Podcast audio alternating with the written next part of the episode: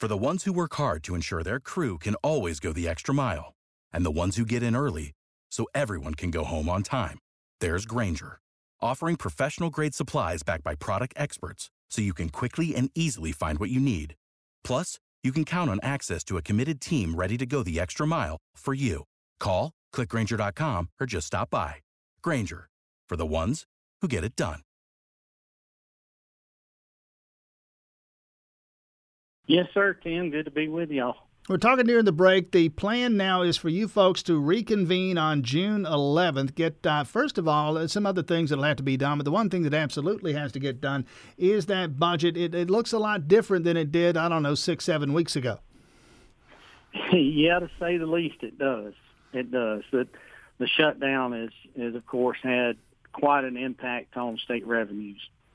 So, where do we begin? Uh, and uh, we, we understand we're getting guidance, for example, uh, locally, we're concerned about the University of Georgia. We've seen the directive from Steve Wrigley, the chancellor of the university system of Georgia 14% budget cuts. That's the number that's being kicked around for much of the rest of the state as well. I've mentioned this a few times already. A, a really easy thing to do would be not, not, not unpleasant or not not without a great degree of pain, but at least simple in execution. Just take an axe and cut 14% out of the top of everybody's budget. If you had $100 million yesterday, you got 86 million today. Now, I understand it's not going to work that way. You're going to try to be more targeted with this. Well, you you've got to because you know a lot of the a lot of the agencies that we have, or actually the vast majority of the agencies we have in state government, are very uh, heavily people centric. So there's not it's not that there's a a ton of the money that goes toward operating. It's it's a ton of the money that goes toward actual salaries on delivering uh, needed services throughout the state, whether it be state troopers or, like you mentioned, university system on on classroom instruction and that sort of stuff. So while we're looking and have told everyone to to look at 14% across the board, we realize that there are some areas that that may not we may not be able to go to the 14% because of increased demand on services, uh, in particular uh, Medicaid or even behavioral health services. That there's probably going to be an increased need for some of those. But then there are areas that that some of the services might back off because there's less utilization. So you, you, you may take those a little bit deeper than what that 14% is. But ultimately, the target number we're looking for is is is got to be somewhere between three point five and four billion dollars that we've that we've got to work on on right. cutting out of the budget. State Rep Terry England with us now. How far down the road were you folks in, in terms of, of getting the budget done? Again, the session interrupted sometime back around, I don't know, you can remember the date, maybe March 11th or 12th, whenever you folks shut it down. Uh, how far down the road were you at that point? Actually, pretty far. Um, we had just passed the FY21, the fiscal year 21 budget, out of the House and sent it over to the Senate on the Tuesday, which would have been our 27th day of session. Uh, we were back in the 20 of uh, the 28th day for crossover on that Thursday, and that was pretty much when we when we tapped the brakes. Uh, both chambers came back in on that Friday just with a skeleton crew to to first read bills and assign to committees so that, you know, thinking that it was literally going to be a two or three week break and then we get back to things. But um, it, we had sent it over to the budget, so the, I mean, sent it over to the Senate, excuse me. So the budget's sitting in the lap of the Senate right now, and and what they will ultimately wind up sending back to us will look considerably different than what we sent them. So, in terms of this session that's going to start on, I say start on June 11th, uh, how long do we think this might go? Is there any way to even guess at that at this point? Well, there's there's 11 days left in the session calendar, so you know we're we're constitutionally limited to 40 session days a year. So there are 11 days left on the schedule.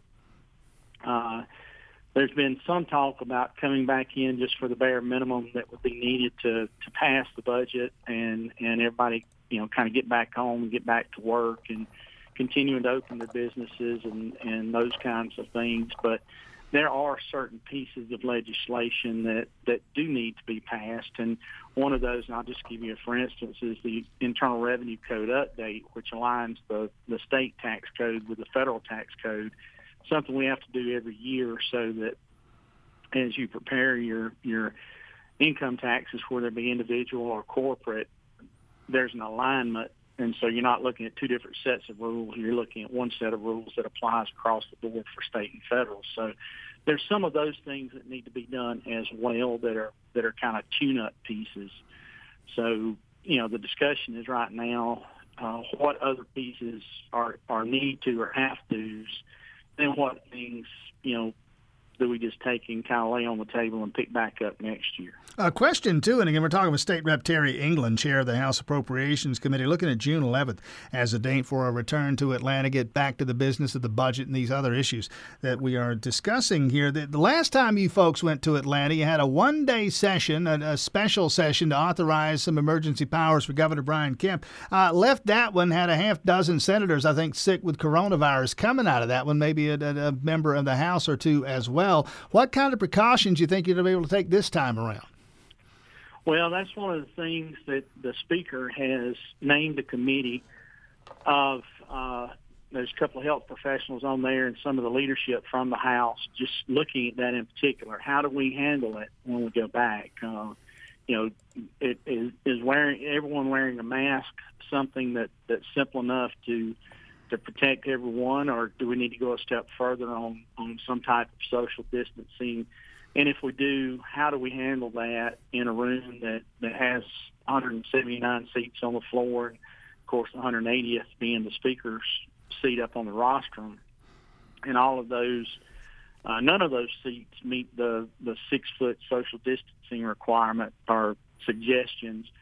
So, trying to figure out how you handle that, whether it's you seat somebody in every other seat or every third seat, and then you put seats around the wall and figure out a way when you go to vote or when somebody has a question to ask how you're going to handle that. So a lot of those things are still being worked out, a lot of those details. But, you know, the other piece is uh, the Capitol today is probably the cleanest it has been since it was constructed because there have been uh, cleaning and sanitizing crews in there ever since we left. And they will continue to do their job, you know, at least once a day, maybe even twice or three times a day once we're back in session as well.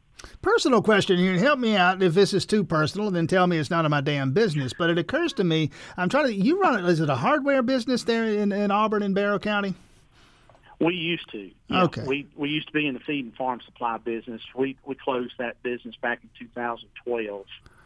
I'm, I'm just trying to get a handle on what business is like uh, for some of these folks who are still trying to struggle and stay in business right now. Well, you know, it's it's funny you say that because that's one of the things that, that of course, we're we're watching pretty closely is trying to figure out, you know, what what is the the true impact going to be.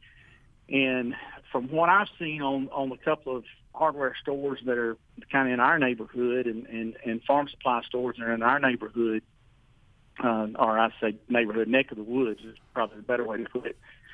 They have seen incredible business upticks. Um, I think a lot of folks staying at home have got a lot of those honeydew projects mm. that that they've put off for, for a long time or things that need to be fixed, and so they've been doing a lot of that. I know one particular uh, store really close to us. He was telling us uh, the other day that his business had doubled for the month of April from what it was last year. Now, you know, restaurants are, are something totally different. They're probably at, at 20% of what they were last year, but uh, outdoor centers, folks that are selling, you know, green industry products, flowers and, and sod and those kinds of things, their business is up.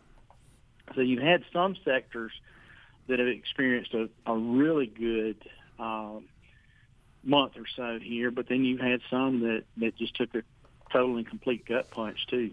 Uh, yeah, you can thank my wife uh, for the uptick in flower sales and, and lawn and garden stuff. Uh, busy, or let me put that another way, keeping me busy on that score there. State Rep Terry England, again, the chair of the House Appropriations Committee. Uh, you folks, the legislature back in session, we think on June the 11th to, among other things, finalize the state budget. And yeah, the cuts are coming. We'll keep an eye on that. Thanks for your time this morning.